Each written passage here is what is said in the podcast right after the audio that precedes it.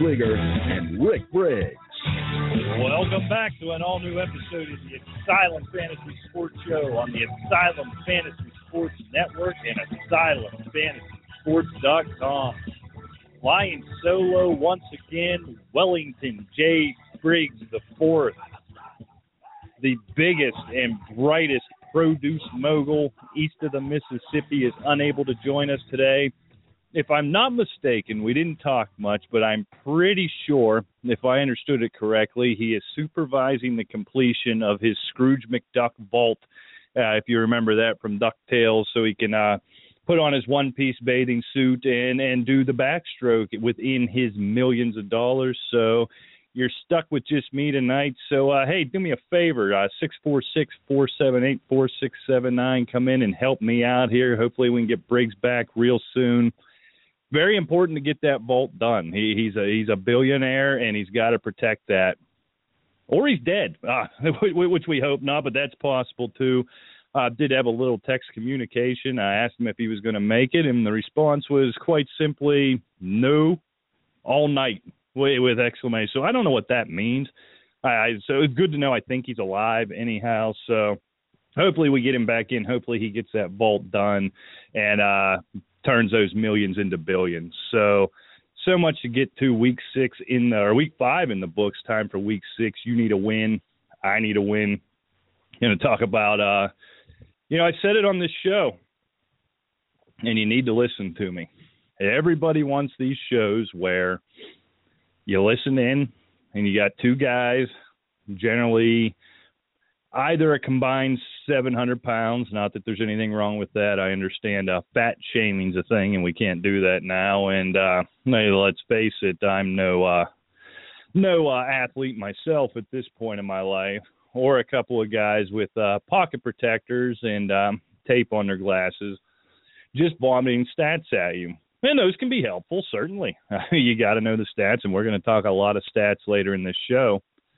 But there's other things you need to know and other things you need to do to, to keep up and really give yourself an edge. And one thing I've told you on this show time and again, and I told you in an earlier episode, that pay attention when I make a trade because one of two things, if not both, are going to happen when I make a trade.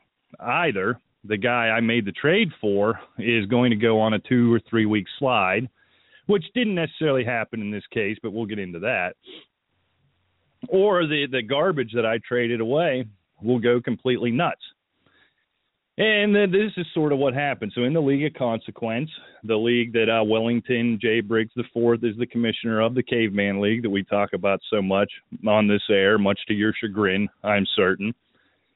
I was sitting at three and one, feeling pretty good. Went with the no RB strategy and was struggling with a little bit. Was getting lucky to get wins, quite frankly.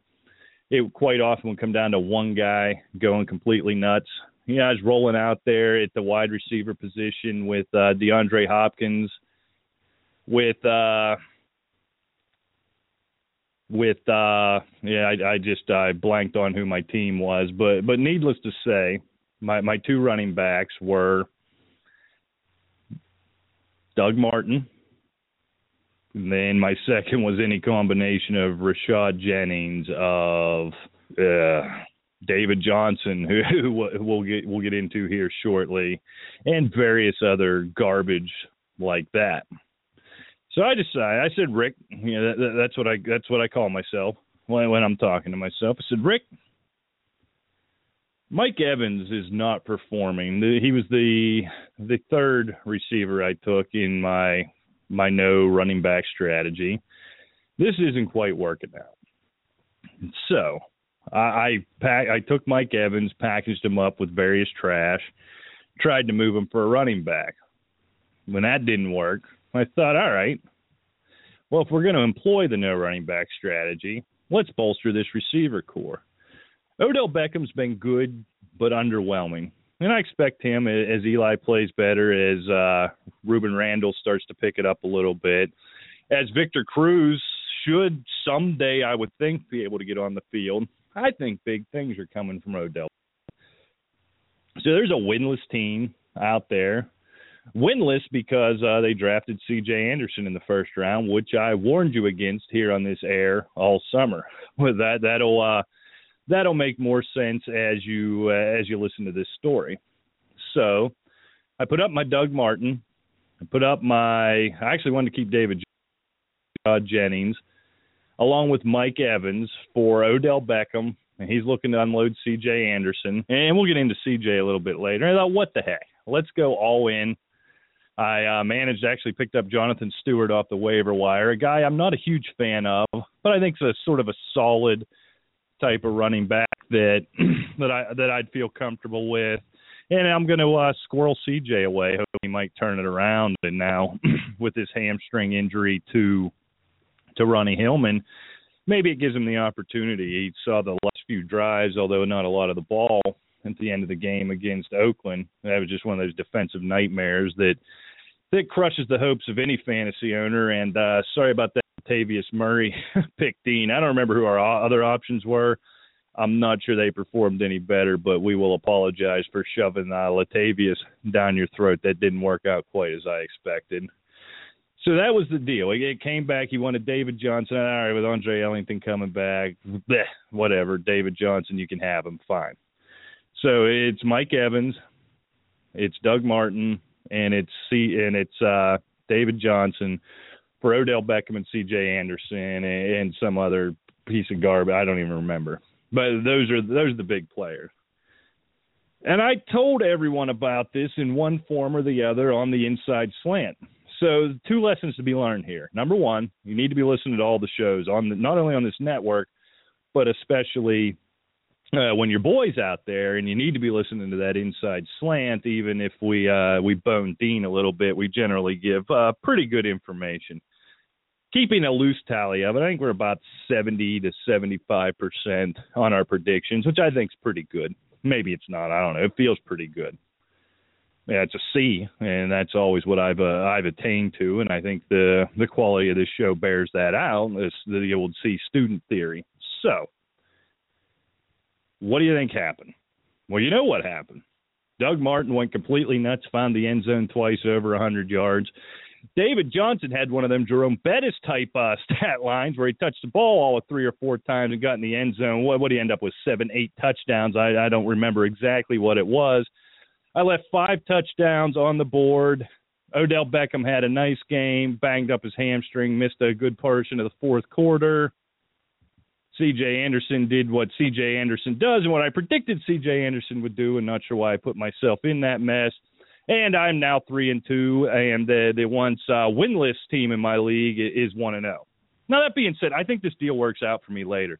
The way my team is constructed, I've got Antonio Brown, who when Ben comes back, we're uh, that's 30 points a week, and we might get into that a bit later. We'll see. DeAndre Hopkins, my friends, is the real deal if I get Odell Beckham going and he's healthy, Odell Beckham is in the same realm. He's somewhere between Antonio Brown and DeAndre Hopkins. So I think the trade still works out. And I've said on this air, as much as I hate C.J. Anderson, and I don't think he gets back to the production we saw in the second half of last season, I think at some point C.J. Anderson becomes at least viable low end RB2 if I can get that also with a low end RB2, high end RB3 production out of Jonathan Stewart while he's on the field, and then hopefully Cameron Artis Payne, I think I'm going to be all right there. But the lesson you got to learn, you got to pay attention and you got to listen to these shows. You should have known, being that I traded him away to get Doug Martin and get David Johnson in your lineups. Now, Mike Evans didn't pan out for you, but you're probably starting him anyhow. So you got to you you got to do it. You got to fade me when I'm making deals, and I make sure to tell you about every ridiculous trade I make because that's the type of fantasy advice you get here at the asylum, and it can't be beat. So uh, enough of that. Enough of that convention. Let's hop into a few of the headlines. I'm going to do game balls. I'm going to do stinky socks. I, I want to whine and pout and cry about Roger Goodell a little bit here. Save that for the end because I know you all tune out before that happens that probably ought to be enough. I, I'm not going to predict any games. We'll save that for the slant, but we'll see where the show goes here. The big news wow. devastating. Devastating for fantasy owners, devastating for the Kansas City Chiefs, and devastating for this kid, Jamaal Charles, out for the season, torn ACL, non contact. Hate to see ones like that. Puts his foot, plants his foot in the ground, and it just goes. Terrible break. Nothing you can do about it. Second, uh, second big chunk of a season he's going to miss due to a knee injury. Kills the Kansas City Chiefs offense, which is suspect at best as it is, and you take this type of weapon out. So you have two questions when something like this happens. Specifically, what does it mean to the team? And, and, by that, I don't care about Kansas City's wins and losses. I'm sure you Chiefs fans do, but in general, a fantasy owner doesn't care about a team's wins and losses. But what does it mean for the other fantasy relevant players? Alex Smith teetered on the edge. I don't think I'm going to spend any time talking about Alex Smith. What's it mean for Travis Kelce? What's it mean for Jeremy Maclin? The the other question then, then you have to ask yourself is who's replacing Jamaal Charles? And we don't know who that is yet. And once we determine who's going to replace him, what type of production can we expect there? So I'll get to that in a second. Let's start out with what's it mean for Travis Kelce? What's it mean for Jeremy Maclin? Travis Kelce to me is who we thought he was. Who I thought he was. Not who you thought he was, who I thought he was. But they are who we thought they were. And we let them off the hook. Everyone penciled in, wrote down, and made it gospel that Travis Kelce was the second coming of Tony Gonzalez coming into this season. Man, week one bared that out. And I believe it's week three or four, one of those two weeks, bared that out. Now, coming off, uh, and we'll get into it in the Smelly Socks probably, I think coming off a three catch performance, that we've seen a couple of those. He's got the ability, but Andy Reid hates productive players. Re- remember that. Write that down anybody who produces for Andy Reid, he is going to bury and make them disappear about 50. This is why you can't trust a Travis Kelce. If they cut him loose, if he's the focus of the offense that day, Travis Kelce will have big games.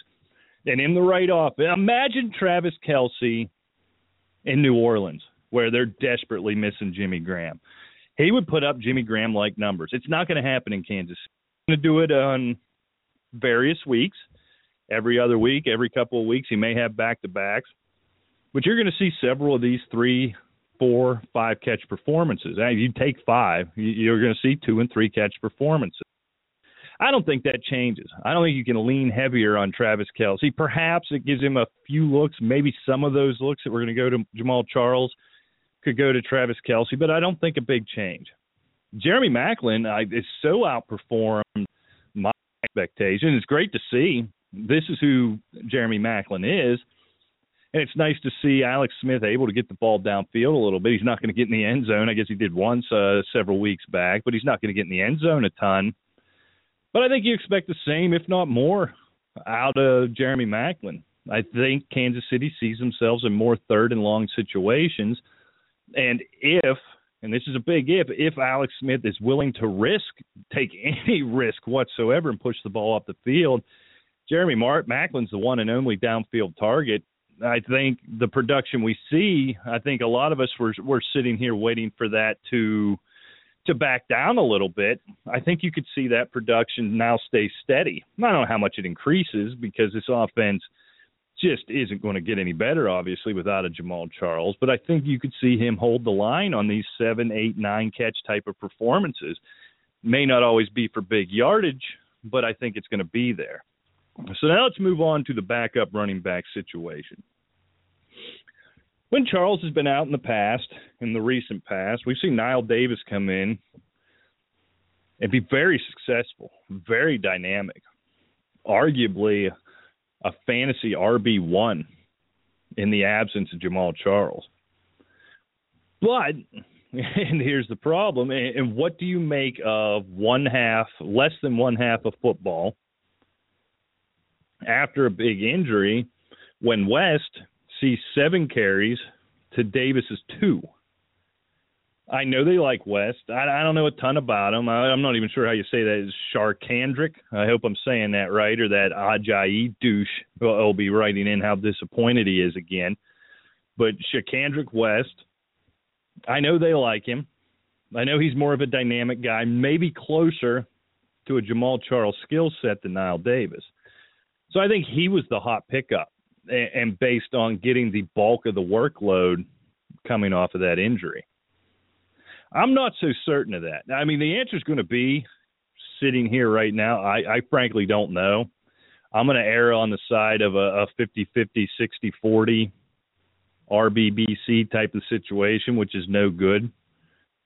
But if I'm out, if my waivers run tonight, which your waivers probably ran tomorrow, so this might be uh, closing the barn door after the horses get out. But I'm going to err on the side of Knile Davis. I'm going to err on the side of the guy that's done it, and, and he's done it well, and, and he's done it successfully. That's the direction I'm going to go if I'm going to spend big free agent dollars. And both West and Davis were going on average in, in a $200 free agent budget in the $60 range.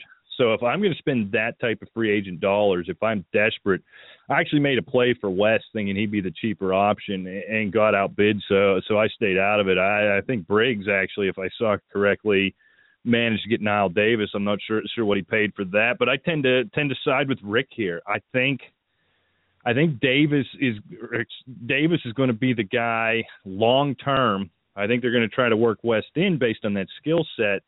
But I think long term, Davis has been there. Davis has done that, and he's done it well in real game situations. West is sort of that change of pace guy that gets lost in that Kansas City offense because Jamaal Charles is his own change of pace guy. We don't know. I think it's going to take a couple of games to bear out. I think Andy Reid is going to drive you insane because you're not going to know. But if I got to pick one, and if I'm in bye week hell this week, and, and a lot of you may be, and I got to slide one of them into my lineup, I'm gonna err on the side of Davis, and and I'm gonna feel pretty good about it. I think the cream's gonna rise to the top. I think if you're in a big situation, if they can keep this game close this week, I think you're going to give the rock to the guy who's been there, who's done that, and who's done it well. So uh, devastating fantasy owners, the Chiefs, and uh, all the best to Jamaal Charles. Hope he bring hope he gets it back. How about Matt Cassel? The Cowboys on a bye this week. Matt Cassel getting the start. What does that mean? Nothing. Quite frankly, it just means nothing. Uh, you, you look, the weed man, yeah, seventy percent completion percentage. The problem is the ball wasn't going anywhere. Cassel may be a guy that'll force the ball up the field a little bit, but to who? You don't trust Terrance Williams. Yeah, enough with the Cole Beasley talk. Quit bringing me Cole Beasley. Quit tweeting me about Cole Beasley. Quit calling the slant about Cole Beasley. Enough. Cole Beasley. He stinks. He he's one of those guys. I think I've talked to. I don't remember what show I've talked about it on. I won't go completely into the rant. Got a lot to get done tonight. But he's a guy you're watching the game. It seems like he's involved in every play. It seems like he catches every ball. and you go back and look at the stats, and he had four catches for uh, 32 yards. He's just sort of omnipresent for whatever reason, and I think the the networks like him and the announcers like him, so it's a bigger deal every time he touches the ball. So you, you got nothing in Cole Beasley. Till Tony Romo, until Dez Bryant gets back, this is just a situation to stay away from. Now he's going to do this in the balls and in the socks, but but let's do it right here. What what do we make of Darren McFadden? He didn't didn't run the ball much. Uh, let me uh, unprofessionally flip through my papers here. But Darren McFadden only five carries, 16 yards. Obviously, when Randle's healthy, he's going to be the guy. But it seems like he's taking over that Dunbar role. Nine catches, 62 yards. Didn't have the yardage. You know, we saw Dunbar tickling a 100, if not over a 100, on a couple of occasions this week, or this week, this season. Darren McFadden, less yards, but nine catches. Now I wish I wish the Weed Man was going to stick around because I think that could be a very steady stat line for Darren McFadden. If you're in a PPR league, you get 15, 15 points out of Darren McFadden, 16 points actually. Boy, you'd be thrilled with that. This is a guy who was a throwaway. He's your fourth running back on your bench. And you could slide him in. So we know Weeden love to use Dunbar, and then for one week, Darren McFadden. Now we got a question mark there with, with, with Matt Cassel getting the start. You know, I don't know. I still have to assume. I keep thinking, and I thought it would be with Weeden that we we would see Witten take a big bump forward, yeah, bailing the guy out. But Weeden seemed to rely on the running back. So with Cassel, maybe your only fantasy relevant running back or receiving threat now could be Witten. But McFadden's going to be a guy to keep an eye on. McFadden's interesting here coming off those nine catches. I always felt, even when he was in Oakland, the three or four games a year he would play, that that's where his value was. That's where he was most dangerous, is giving him the ball in space. He's not a power back. He's got the speed and he's got the elusiveness once he gets out in the open. So if you work him into the passing game, if this is a big part of Garrett's game plan in the absence of Tony Romo, something to keep an eye on. So an early early game ball for for Darren McFadden there. But but very interesting. We'll see if the game plan is the same with Matt Cassel as it was with with uh with the Weed Man. Uh Steelers activate Martavis Bryant. Not sure it matters. Uh, just not sure.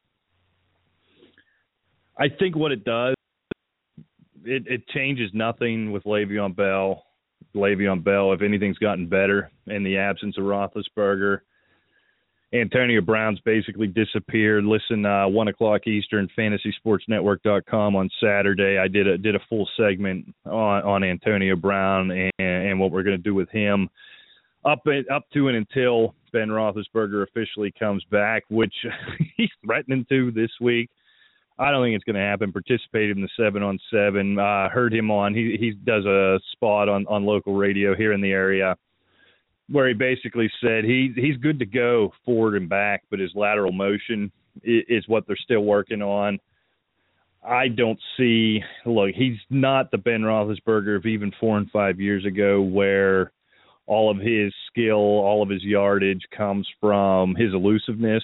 But I think it's still necessary I don't think this Arizona defense is the team to bring him back against, and I'm not certain he's there. I, I think the good news for Steeler owners, for, for Steeler owners, for Steeler fans, well, it's probably good for the Rooneys too, but for Steeler fans and for Antonio Brown owners and Heath Miller owners, it looks like Ben's ahead of schedule, and it wouldn't stun me then if he's back in week seven. If there's already rumblings he's going to come back in six yeah, this could have been up to a six week injury early in week uh, third week of it. So looks like he's ahead of schedule, which is great news. He's a tough kid. He'll tell you about it, which is always frustrating, but he's a tough guy and uh, good news there. But, but back to back to Martavis Bryant. If you're in real trouble this week, Martavis Bryant could be a play. All the talk about he was Vick go-to guy in the preseason.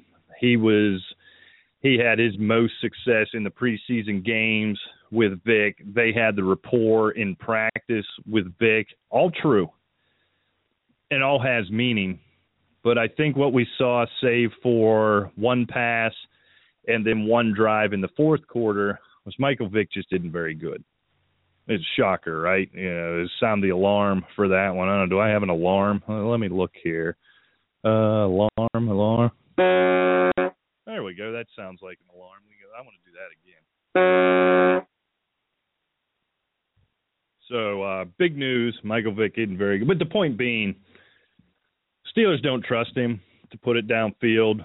You know, we all heard the news that the the play call that Markus Wheaton took for the 70 yard touchdown was actually a Ben Roethlisberger design. He obviously has more faith in him than Todd Haley, but I don't know how many calls they're going to let Ben call this week.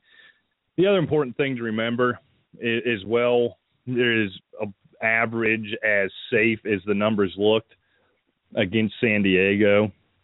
He should have had three pick sixes. San Diego dropped three that would have gone back to the house. So I think they're going to limit his opportunities against an Arizona defense that is terrifying, quite frankly. That that turned Matt Stafford over 42 times, I believe, conservatively in the first half of that game. They got Matt Stafford uh, planted down on the bench, if, if you'll recall, and, and for good reason. All that said, uh, long way to a to a short end. if you're desperate, Bryant may be a play here based on all that rapport we talked about for what it's worth. But number two, in limited opportunities, in limited spaces, seems like Darrius Heyward-Bey has been Vick's go to.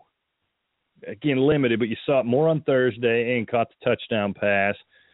You saw it the big third down play on the final drive, had a couple other looks, had a couple of grabs that's the position that Martavis Bryant's going to slide into. So that's the direction I think that, that Vick's comfortable throwing to, and then you put his boy Bryant in, bigger target, better hands, and a guy he seems to be more comfortable with. Bryant may have some value here, and certainly more getaway, more get off ability than a Darrius Heyward. But It's going to be a desperation pick. I'm going to recommend sitting him if you're in a tight spot, Bryant may be the guy here, and over, quite frankly, an Antonio Brown if you're looking to start one of those guys. So uh, we talked about Ben Marshawn Lynch expected to go this week. Uh, talked about it a lot on the Fantasy Sports Network show. You certainly can, can check that out, and I, I hope that you do, and I ask that you do. So I, I'll just sum it up here. I'm avoiding Marshawn Lynch this week. Thomas Rawls had such a huge game against Cincinnati and looked so good and again, not breaking any news there. I have no fear that he takes Marshawn Lynch's job away. I, I truly don't in the long term. This is beast mode. He is a big, big reason and the main reason to me offensively, anyhow, that that team's been to back-to-back Super Bowls. I don't think they're going to make her make her this year, but that's a different conversation. But I think in the short term, you know, Lynch is coming off of two injuries. I think in the short term, you're going to limit his work and split that work with Rawls. Now, don't panic. I don't think this is going to be a long term throughout the season. I think once Lynch is reestablished and 100% healthy and, and being beast mode and doing what beast mode does, I think Rawls takes a step back. He does what what backup backs do. He spells them for a series here and there. I don't think he's any threat to take significant carries long term, but I think this week against Carolina, I think he sees a lot of work, so I'm staying away from Marshawn Lynch. I kvetched about Odell Beckham. Ronnie Hillman tweaked the hamstring. Going to be a question mark. I think at best he's going to be limited. At worst he's going to be out. Broncos taking on a terrible, terrible, god awful, nasty, stinky, stinking, terrible, awful Cleveland running defense. If CJ Anderson is going to get off, this is going to be the week. and now I'm rooting for it against it for so long. I'm rooting for it after the aforementioned trade. But I think CJ Anderson could could be a sneaky play here th- this week with Ronnie Hillman nicked up a little bit. If it doesn't happen this week, it's not going to happen, and, and I'm going to recommend just dropping him. And Tyrod Taylor practiced today, but reports out he could miss multiple weeks with a sprained MCL. He's saying he expects to play. I'll tell you what, if EJ Manuel is starting for that Buffalo team, it gets real ugly for everybody real quick, including the running backs. Not that it could get a whole lot uglier than it was last week in that uh, improbable win against the Tennessee Titans. So here we go. I killed a half an hour. I am freaking good. I killed a half an hour there basically on nothing. So so let's get to what you listen to this show for. Game balls, stinky socks. I'm knocking my microphone away. Got got so much going on here. It, it, it it's tough. It's tough doing this on your own, wouldn't you say? Oh, jeez. that that's just pathetic. All right. Well, Wellington apparently doesn't want to hear it. Uh, I'm, I'm telling you, it's not that simple. So, game ball is here we go. Got to start with. Don't feel like we talk about this cat enough. DeAndre Hopkins 11 for a buck 39, and this is becoming a, a real common stat line for this kid. This kid's a real deal. He's matchup proof and he's quarterback proof. He gets open. He's the only option that they have there in Houston, and he still manages to get open. Tons of YAC, and I think it could get better for him. I, I think it could as you as you get Arian Foster back and becoming a threat. And I expect nice things from Arian Foster this week, back and healthy uh, extra long rest coming off a Thursday night game. But DeAndre Hopkins game ball, wow, this guy's going to finish in the top five or six uh, of wide receivers, uh, no doubt about it. And guy who was a question mark, a guy I was. I feel like I'm uh, patting myself on the back here a good bit in this show, but a guy I was high on in, in the preseason, but uh, considered a question mark by a lot. You wondered could DeAndre Hopkins do it as the number one with Andre Johnson leaving town, and the answer is a big old emphatic yes. So uh, congratulations, game ball, DeAndre Hopkins. All right, stinky socks here. How about Jeremy Hill? Eight carries, 13 yards. I put Jeremy Hill in the CJ Anderson category. And there's one reason, and one reason alone, he's not being talked about when we're all kvetching about CJ. That Jeremy Hill quite often is being left out of this this discussion. It's the five touchdowns, and that's what saved him. Here's the problem, guys. These five touchdowns have come in two games. And there may be more opportunities like that in the future. I can't explain what it is with Jeremy Hill. He looks so good in week one. But we're talking to Jeremy Hill, who is averaging only 11 carries a game.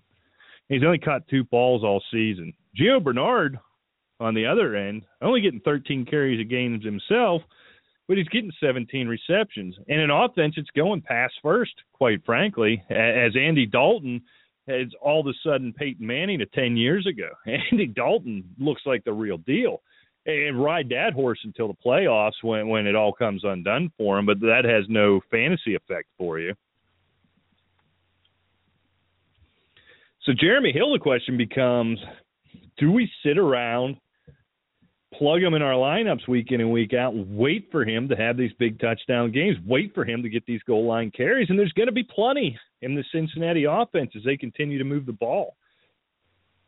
I don't think it gets a lot better. I really don't. I think Gio Bernard has played so well and fits so well in the way Andy Dalton is doing things right now I think he's going to be on the field more. He's going to get more opportunities. Now, I think any opportunity within the five within five yards is going to be Jeremy Hill, because five times he's shown the ability to get that done. But between the twenties, week in and week out, a guy you drafted as your number one running back, I don't think you can trust him. I don't think it's always going to be as bad as eight for thirteen, but if he's averaging eleven a game, even if you get him up to four yards a carry, hell, I'll give him five yards a carry. Now you got 11 for 55, and you're hoping for a touchdown. And he's not going to catch the ball. That's Gio's job. Jeremy Hill's a guy you got to stay away from. And this one surprises me. For all the myself on the back, Jeremy Hill, I, I sang his praises to, all the way to the heavens all off season. This guy I was in love with. I thought he phased Gio out, quite frankly. And it hasn't worked out that way. And I don't see Cincinnati changing things. Why would you? roll roll the the hot hand while you got it. The, the what do they call the red rocket. That, that sounds kind of weird. You're not going to change anything, so yeah, uh, I don't know. It, it, it's rough. It's it's scary. Uh, I think I, I take a step back and Jeremy Hill. If I leave two or three touchdowns on the bench one week, if it saves me four or five other weeks of heartache, it's a chance I'm willing to take. Uh, let's move on here. How about a game ball Jamison Crowder down there in Washington. Eight catches, 87 yards. Garçon's done a great job of being the possession guy, being the go-to guy for uh, questionable, uh, scary Kirk Cousins. Jamison Crowder continues to put up numbers. He's become. He, I don't want to compare him to DeSean Jackson, but he's the guy they tend to work the ball more down the field with in the absence of DeSean Jackson. Boy, and everything we heard about DeSean was true about how it takes him uh, a lot longer to heal and come back from things. You got where it looked like Ben Roethlisberger's leg got severed, quite frankly. And they talked about a six-week injury, and he's threatening to try and come back in three DeSean pulled a hamstring the first play of the game, and we haven't heard or seen hide nor hair of him ever since. And that says a lot about DeSean. So in his absence, Jamison Crowder's a guy they trust, the guy they're consistently getting the ball to. Now this week may be a little tough going up against that Jets defense. I think that humbles the entire Washington offense, quite frankly. This guy's worth worth a waiver wire pickup, worth a flex play in a PPR format. I don't think you're going to see a lot of 120 yard, multiple touchdown games. But six, seven, eight catches, I, I think write it down, especially with Jordan Reed out as they look for look for options in that offense. Jamison Crowder, hats off to you, game ball. So let's jump over, find a stinky sock here. Here's one that's disappointing. TJ Yeldon, 11 carries, 32 yards. There. Coming off a 20 yard, 20 carry, 100 yard touch game. Last week, TJ Yeldon comes back to to this stat line that, that was quite familiar early on in the season. Now he got that weird shootout against Tampa Bay. I understand, but Tampa Bay was running the ball. It was never out of hand for for Jacksonville. Blake Bortles is putting it together. He's putting it together quite well, and I'm not sure I have. I don't have Bortles down for for a game ball, but here we go again. Over 300 yards in the end zone twice. I believe he's been in the end zone nine times since week two, and as we uh, he was my start on the Fantasy Sports Network show this week. With the way Hurns and Robinson are performing, I think Jacksonville's working themselves towards a passing team. TJ Yeldon makes me nervous. This guy's a bye week play and injury replacement guy. It's just not happening. He's got the skill set, and I think long term he's going to be fine. But what this team is, as poor as they are defensively, the way they're having to play from behind, and the way Blake Bortles is playing, he's kind of getting lost in the shuffle. TJ Yeldon's a guy I don't trust, and a big old stinky sock this week coming off that big game. Got owners excited. 11 for 32. Shame on you, TJ. Have a big old smelly sock. So let's get back to the positive. I already talked about the uh, Doug Martin. Do it again. 24, a buck 23, a touchdown, a receiving touchdown. I should give him a game ball, but I traded him away and it burnt me. So you'll get nothing, Doug. Nothing. Zip. Stick it. But I will give a game ball, and boy, I'd love to discuss this. I mean, I guess I'll discuss it with myself. DeMarco Murray, all of a sudden, out of the blue, after complaining about his carries, 20 carries, 83 yards, and a touchdown. Now, 83 yards on 20 carries would have been a sock worthy performance had he still been in Dallas behind that offensive line. But the 20 carries is the big number here. Does that continue? Do they keep it up? Does Chip Kelly continue to feed the ball to DeMarco Murray? They got the win. Murray got in the end zone. Obviously, if my math's right, he averaged uh, right around four yards a carry. The end, I don't know. You know, Ryan Mathews touched the ball plenty. It's sort of the way that went. If I'm a DeMarco Murray owner, I'm feeling better. I think I'm going to need to see one more week of this before I trust him. But I think if he's going to see the ball 15 to 20 times a game, we're talking about an RB two. Not not great for a guy you drafted as an RB one, but you can live with it. You'll take it. 83 yards and a touch. Happy with that every week. There's 14 points if you can get a little bit in the passing game. So game ball this week to DeMarco Murray. I just wonder well, what we're going to see going forward if I had to predict, and I guess that's what I'm supposed to do here, I'm going to predict we're not going to see a ton of this. This isn't the way Chip Kelly works, quite frankly. He's going to work Ryan Mathews in. There's going to be Darren Sproles games. So that's your, that that's the question. I just don't know how often DeMarco is going to get 20 carries. And I think what we've seen, in order to put up any true big numbers, he's going to need to see that that type of workload. And I just don't know how often we're going to see it. I'm hoping for it. I'm not confident of it. So, uh, but but for one week, Demarco Murray game ball. All right, back to a big old smelly nasty sock. Every single question on Sunday, each and well not each and every, but it felt like each and every question revolved around one of two players, three technically. One being the the Denver running back situation, which I will devote no more air to time tonight, or this man, Boobie Dixon. I think a lot of it just because everybody wanted to write and say Boobie, quite frankly. So here you go, Boobie, Boobie, Boobie. Eh, eh, everybody's happy, I hope. But he was the hot stuff, hot waiver wire pickup, guaranteed start. Everybody told you cheap option on on FanDuel and on DraftKings. This guy's a must play. How about seven carries for 19 yards? Now, this game was a complete and utter boondoggle for both teams, I understand. LeSean McCoy, limited participant in practice today. Don't know what his status is. Still think it's telling that he has said himself he's not coming back till he's 100%. If he's still limited in practice, I'm not sure how he can be 100% come Sunday. Carlos Williams still going through the concussion protocol. Kind of kind of a long time for that, so you start to worry about that that could change any day now. So what do we do with old Boobie, Boobie, Boobie, Boobie? If he comes back and he's the starter and he's the man here in Week Six, I'm going to tell you now, I'm going to stay away. Going up against Cincinnati defense that although they got they got run by Thomas Rawls is a is a pretty good defense, uh, above average defense. And quite frankly, you're looking at EJ Manuel as a starting quarterback. There, there, there's your answer. Unless it's LeSean McCoy back and 100% healthy, if Carlos Williams comes back, I'm avoiding him.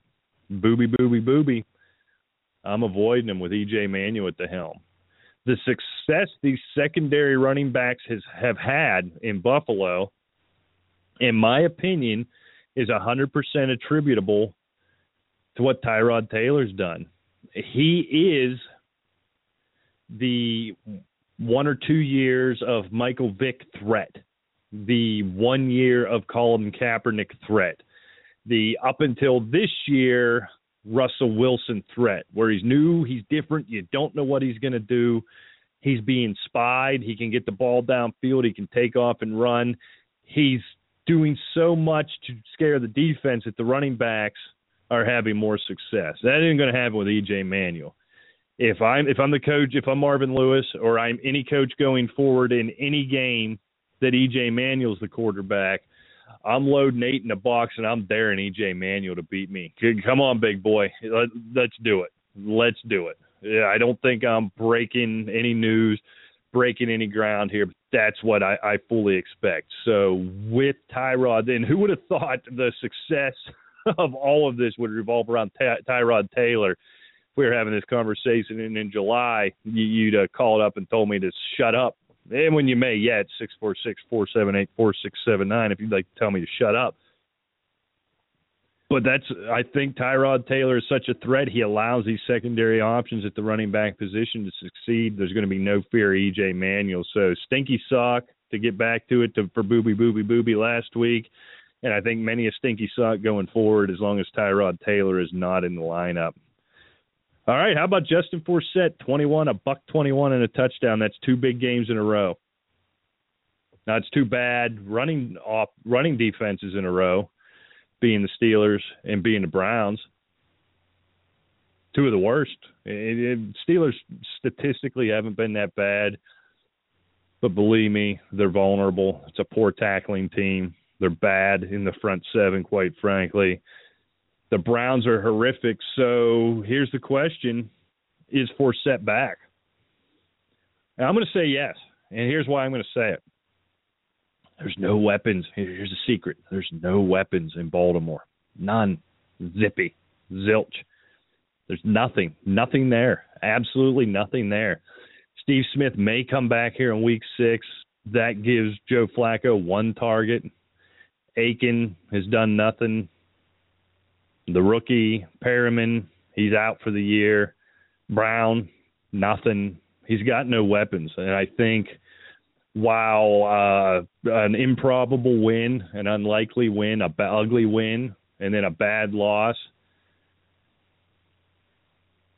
The Ravens, without weapons, have found ways to keep it close with a bad defense. And the way of doing that is feeding the ball to Justin Forsett I think you see them getting back to that. If they can keep a game close, ball control with Forsett, and he can reel them off, and in this case, six yards a carry, even four and a half, five yards a carry.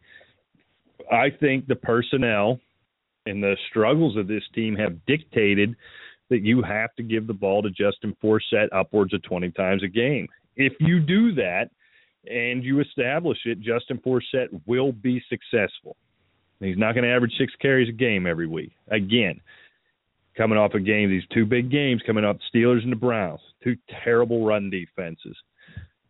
But you're going to face these two teams again, number one. You're going to face other bad run defenses, most notably this week in San Francisco. That's going to be the formula for the Ravens to stay in games. We can't get Wacko for Flacco anymore. That that ship sailed. He doesn't have the horses. So Justin Forsett, I'm going to feel fairly comfortable and quite frankly insist as a fantasy owner and as a football fan that you continue to give the ball Harbaugh to Justin Forsett 20 times a game. That's your opportunity to stay in games, keep games close, and he's a volume back. We talked about it early in the year when he's struggling. He's a volume back. These 12, 13, 14 carry performances and opportunities aren't enough. He's a volume guy. I think they hit the formula finally. They woke up in the absence of Kubiak and realized, oh, this is what we were doing. And um, Justin Forsett game ball two weeks in a row, and and a lot to be said going going forward. Stinky sock. Don't get to do this very often, although I think we will get to do it more and more as the season goes on. Peyton Manning, 22 for 35, 266. Not terrible. Not what you expect when you draft Peyton Manning, but not awful. But how about no TDs and two picks? No TDs and two picks on an undefeated team and a team that's sitting 5 and 0, doing it completely through defense. Two running backs who have completely crapped the bed, and a quarterback who looks like he's 112 years old. And you wonder how he's getting the ball over the offensive line. This team just keeps on winning. Six TDs, seven interceptions through five games. Look, folks, this is as good as it's going to get for Peyton Manning. I know it's cliche, but this it's true. This is the time of year the weather's good. He's healthy. He's rested. This is the good Peyton Manning. This is the best Peyton Manning you're going to get. Now, frankly, he's too cerebral of a quarterback. He's too studied of a quarterback to have a lot of games where he has no touchdowns. And I think we talked about it in our predictions on the slant. I believed he would struggle and the Raiders would keep that game close. And I think the score was closer than the game was. The Raiders were just never in any danger of scoring was the problem, but really able to hold Peyton Manning down. So you're not going to see zero TD, two interception performances a lot. But gone are the days of three, three and a half, and three touchdowns. Not who the guy is anymore. And it's a shame. I hate to see it. I hate to see it. Yeah, we witnessed one of the beginning to end. Yeah, you know, people of my age, of my generation. Yeah, this is one of the first guys we have seen beginning to end of a long storied career. It's just over for the guy. He's 39 years old. He doesn't have the arm strength. It's just not there for him he, he's got the horses around him. And look, Emmanuel Sanders putting up numbers, big numbers. Demaryius Thomas is putting up Demaryius Thomas like numbers week in and week out. Excuse me, but it's just not translating. Old stinky sock Peyton Manning, and I think this could be the, the first of many to come. so on to the game balls as I uh, choked to death here. This is a lot of talking. You got anything to add, Rick? Oh, jeez. that, that's just pathetic.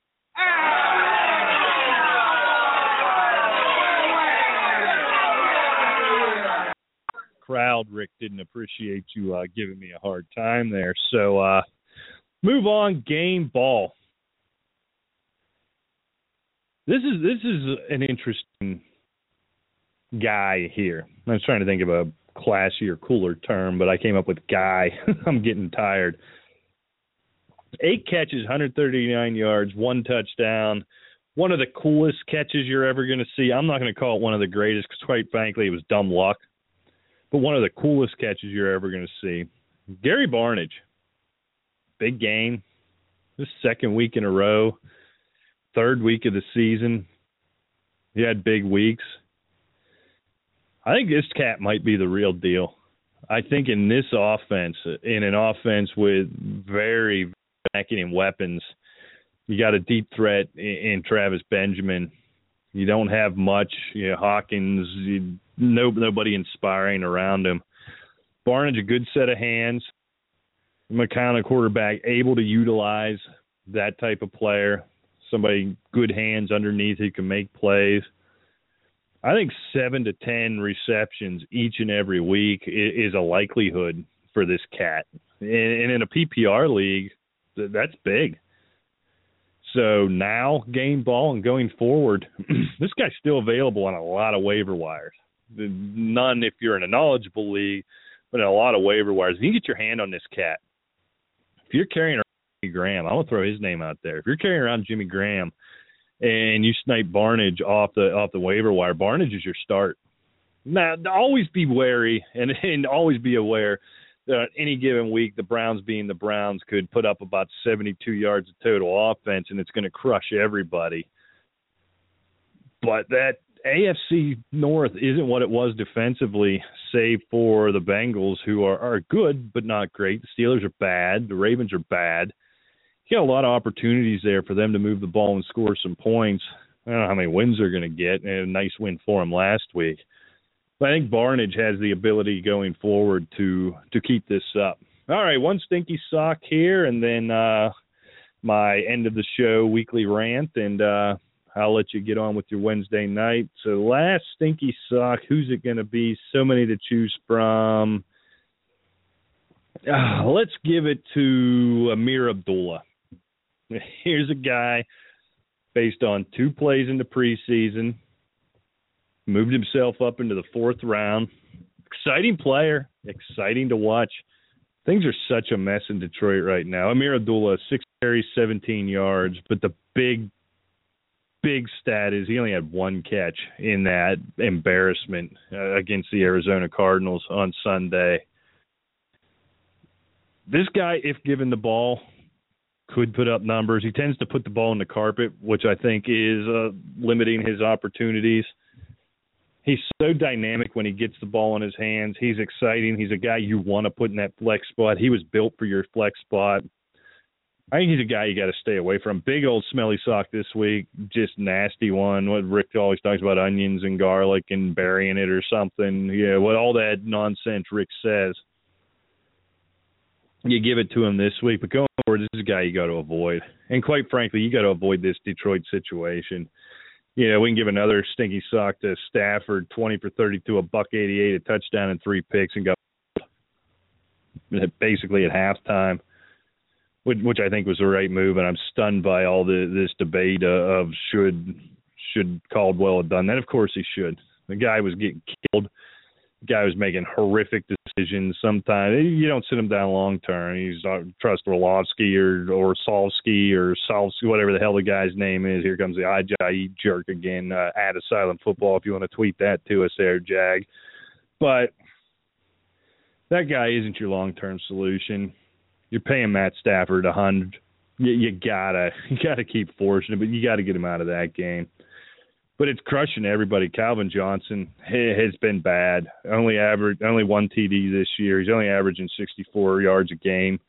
Terrible, terrible for Calvin Johnson. It all comes back to Matt Stafford and Abdullah's inability to keep the ball off the carpet. So, stinky suck there, and he's a guy you got to sit down. I know any time he can pop off and bust a law one, and and that's exciting and it's intriguing, especially as we get into bye weeks. You can't do it. You, you got to back off. You got to. Uh, Calvin Johnson's a guy you got to get in your lineup every week, but but he's going to kill you uh, a lot of times until they can get this thing worked out. So stinky sock, basically to to all of the Detroit Lions. I'm in Detroit, but I don't want to give a city uh, sock city. They may deserve but uh, we won't go there if you're listening, Mr. Farrell. So, five minutes in the show, something I want to talk about real quick. Something that got a lot of run on Twitter, but never mentioned really nationally on any of the news shows. No reaction from the league. Was sort of a throwaway comment the sideline reporter made on Monday night about uh, DeAngelo Williams losing his mother to breast cancer in the off season, which is very topical in the month of October, as you know that's the NFL's breast cancer awareness campaign, breast cancer awareness month you know, across the country. And the NFL, big participant in that, and sort of a throwaway comment where, in discussing why DeAngelo Williams uh, has pink hair, basically, is the fact that he had gone to the league asking if he could display some type of pink in honor of his mother beyond October. And the league told him no. Now, I don't have to tell you the reasons that's ridiculous. It's absurd.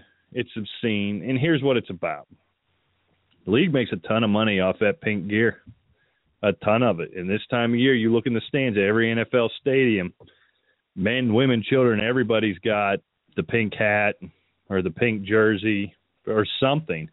And it's a great thing because a good percentage of that, I'm certain, is going to breast cancer awareness. I assume the Susan G. Komen gimmick. But to tell a player that beyond that time, point being, the NFL can still profit off of it. They're still profiting off this merchandise. Whatever percentage they're giving away to the to the cause, to the charity, the NFL is still profiting off of it. And then to tell a guy beyond this point, we're going to be socially conscious and socially aware up November 1st, and then we don't do it anymore, and you're not going to do it either. And why is it? Why is it? It's because there they can't profit on it. Because then at that point, these teams are going back to wearing for one week their throwback jerseys and their regular jerseys. That that's what the league is trying to market, and you can't risk have anybody look any different as it might affect the marketability of their standard merchandise. It's ridiculous, it's sickening, it's obscene. I understand there has to be limits. We can't be to the point where these guys are you know, wrapping themselves or, or wearing weird socks or I, I get it. There needs to be uniformity to a point. But this is form over function. This is dollars over common sense, and more importantly, dollars over common decency. So I have this discussion prepared. And then I read this afternoon a tweet from Cam Heyward, defensive lineman for the Steelers, if you're not aware. Craig Ironhead Heyward's son, who died of cancer recently. Cam Heyward was fined by the NFL today. And if you haven't heard about this, here was his crime. Here's what the league deemed worthy of taking money out of this man's pocket. He had the eye black stickers on for the Monday night game. The one on his left cheek said iron. The one on his right cheek said head. Ironhead, honor of his father who died of cancer. Although this is Breast Cancer Awareness Month, I think this makes everybody aware of everyone in their lives who has battled cancer. The NFL fined Cam Heyward for this this today. Issued a fine for having your father's name on eye black in a in a job where he's wearing a helmet where if Monday Night Football hadn't pointed it out, if they hadn't taken a close still picture of it, nobody would have even known about it. Why? Explain this to me. Yeah, I saw a great uh, meme or whatever you GI whatever you call those things on Twitter where somebody doctored it up and said, "Well, yeah, that's a problem, but it would have been all right." And on one side it said FanDuel, and on the other side it said DraftKings. That would have been all right with the NFL. But you fine a man during Breast Cancer Awareness Month for writing the name of his father, who, by the way, is a football legend, a college football legend, and a really good NFL player, a man who was part of the fraternity who died of cancer. You had his name written in about two inch letters on some eye black, and you deem that worthy of a fine? The league has gotten so far out of touch. Things have gotten so far out of hand we talked about all the stuff with the daily fantasy. I actually believe I talked about that on the Fantasy Sports Network show. I talked last week about the slippery slope of the in-game, the stadium experience for NFL being so untenable that teams are having trouble selling out stadiums. We've talked in the past about the gladiator type nature of the NFL and how long before it goes the way of the dodo bird when they have to when they realize they have to take a lot of the violence out of the game. For me, this is one more chip. If you if you if you ever cut down a tree with an axe, you know it's one more chop, one more chunk of that wood coming out. This league has gotten so profit hungry, and I got no problem with profits. You go out there and make yours because there's a lot of people rich off of what the NFL does, and that's a good thing. And that's a good thing. But it's gotten so about profit, so about uniformity, so about swinging their joints around, poor phrase, but that's what they're doing. There's no room for common sense. There's no room for common decency, and it's one more chop. One more chop for the NFL. I don't know if in my lifetime, but eventually running themselves certainly out of the top spot, if not completely out of business. Just absolutely absurd. Roger Goodell, whoever made this decision, shame on you. Shame on And I pray you never go through what DeAngelo Williams or what Cam Heyward had to go through. I pray you don't, because clearly you have no insight, you have no consciousness of what it's like to be a human being because you're out there trying to sell damn merchandise. Shame on all of you. It's disgusting. And it's one more chop out. It's one more chop. All right. Well, that's it. I feel better. Thanks for letting me get that off of my chest. I certainly appreciate it. Thanks so much for listening. Hopefully, we can get Rick back here real soon as he's doing the back the backstroke. Hopefully, it's done now in that uh, Scrooge McDuck vault everyone who listens. Check us out, uh, fantasysportsnetwork.com, Saturday, 1 o'clock Eastern, replayed at 9 o'clock Eastern. Cablevision Channel 147 and lots of cable networks, uh, Canada and along the Eastern Seaboard. Check your local listings. Sunday morning, 10 o'clock Eastern, right here, Blog Talk Radio at. There's the Inside Slant. Get your questions in now at Asylum Football, AsylumFootball at gmail.com. And hey, check out uh, Asylum Football dot AsylumFantasySports.com. Check out the network. We've got the Bull Rush podcast, Fantasy Sports Rant, Fantasy Football Consistency, the Mad Scientist Sports. Great shows each and every night. Check them out. Tell a friend. Until Saturday, Sunday, or next Wednesday, I'll see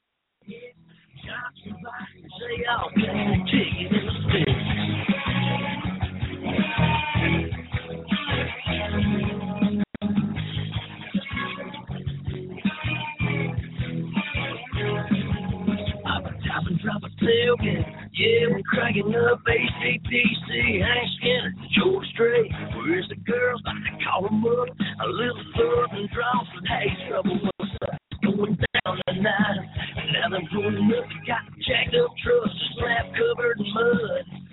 Kenny Thompson, Daisy Duke Hopping out, singing out loud, and down. I'm wild. Girls and rules in the don't hang out by the.